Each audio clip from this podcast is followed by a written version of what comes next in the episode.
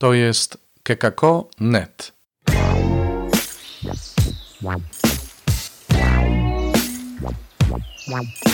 Poranny suplement diety. Komentarz ojca Alvaro Gramatika do Ewangelii według świętego Marka, rozdział 12, wersety od 28 do 34 na 31 niedzielę zwykłą, 31 października 2021 roku. Zbliżył się także jeden z uczonych w piśmie, który im się przysłuchiwał, gdy rozprawiali ze sobą. Widząc, że Jezus dobrze im odpowiedział, zapytał go: Które jest pierwsze ze wszystkich przykazań? Jezus odpowiedział: Pierwsze jest: Słuchaj Izraelu. Pan, Bóg nasz, jest jedynym Panem.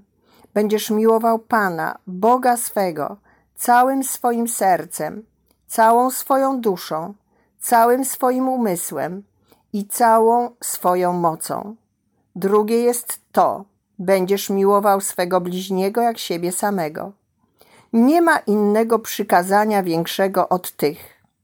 Rzekł mu uczony w piśmie: Bardzo dobrze, nauczycielu, słusznie powiedziałeś, bo jeden jest i nie ma innego prócz niego.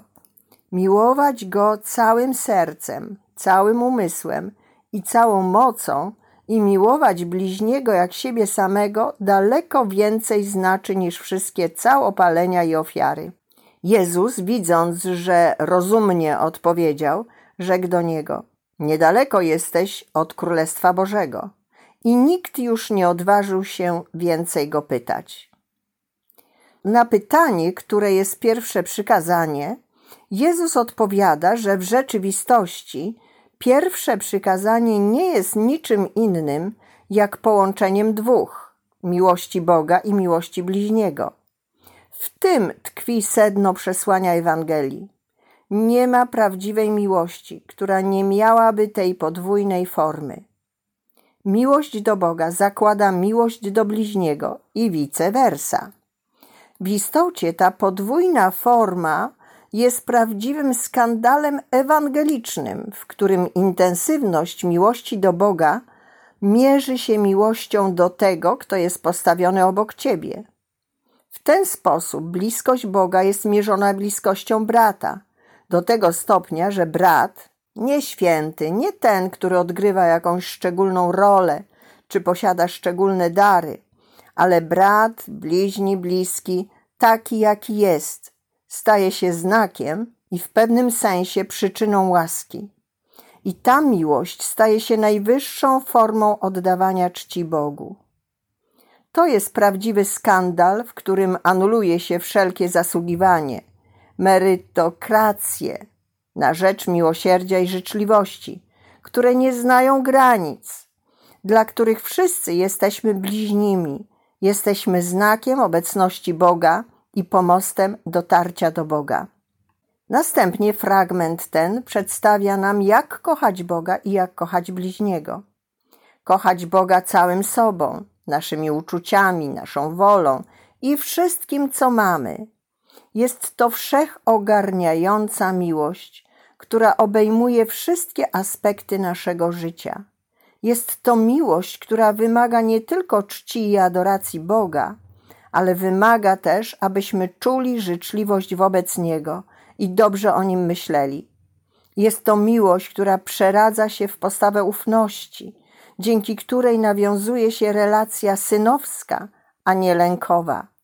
Jest to miłość do Boga również ze wszystkim, co mamy, bez obawy utraty czegokolwiek.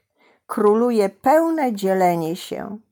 Ale cała ta miłość może pozostać wirtualna – jeśli nie jest realizowana wobec brata, wobec bliźniego. Tak więc kochać całym swoim sercem, całą swoją duszą, całym swoim umysłem i całą swoją mocą staje się konkretne i znaczące, jeśli w ten sposób kocha się swojego brata. Jest to życie w relacji przyjaźni, bez lęku, naznaczone uczuciem miłosierdzia i akceptacji oraz gestami hojności. Innymi słowy, kochać bliźniego jak siebie samego to nic innego jak kochać tak, jak kocha nas Bóg. A Bóg kocha nas miłością przyjaźni, ponieważ zostaliśmy przez Niego nazwani przyjaciółmi. Oto wszystko staje się stylem życia. Kochać miłością przyjaźni. Jak przyjąć ten styl życia? Zaczynając czuć, myśleć i postępować dobrze w stosunku do naszych bliźnich, którzy są wokół nas. A samo życie daje nam bliźniego. Nie trzeba go szukać, wystarczy przyjąć tego, który idzie obok nas. Bliźni nie jest wybrany, ale jest dany nam.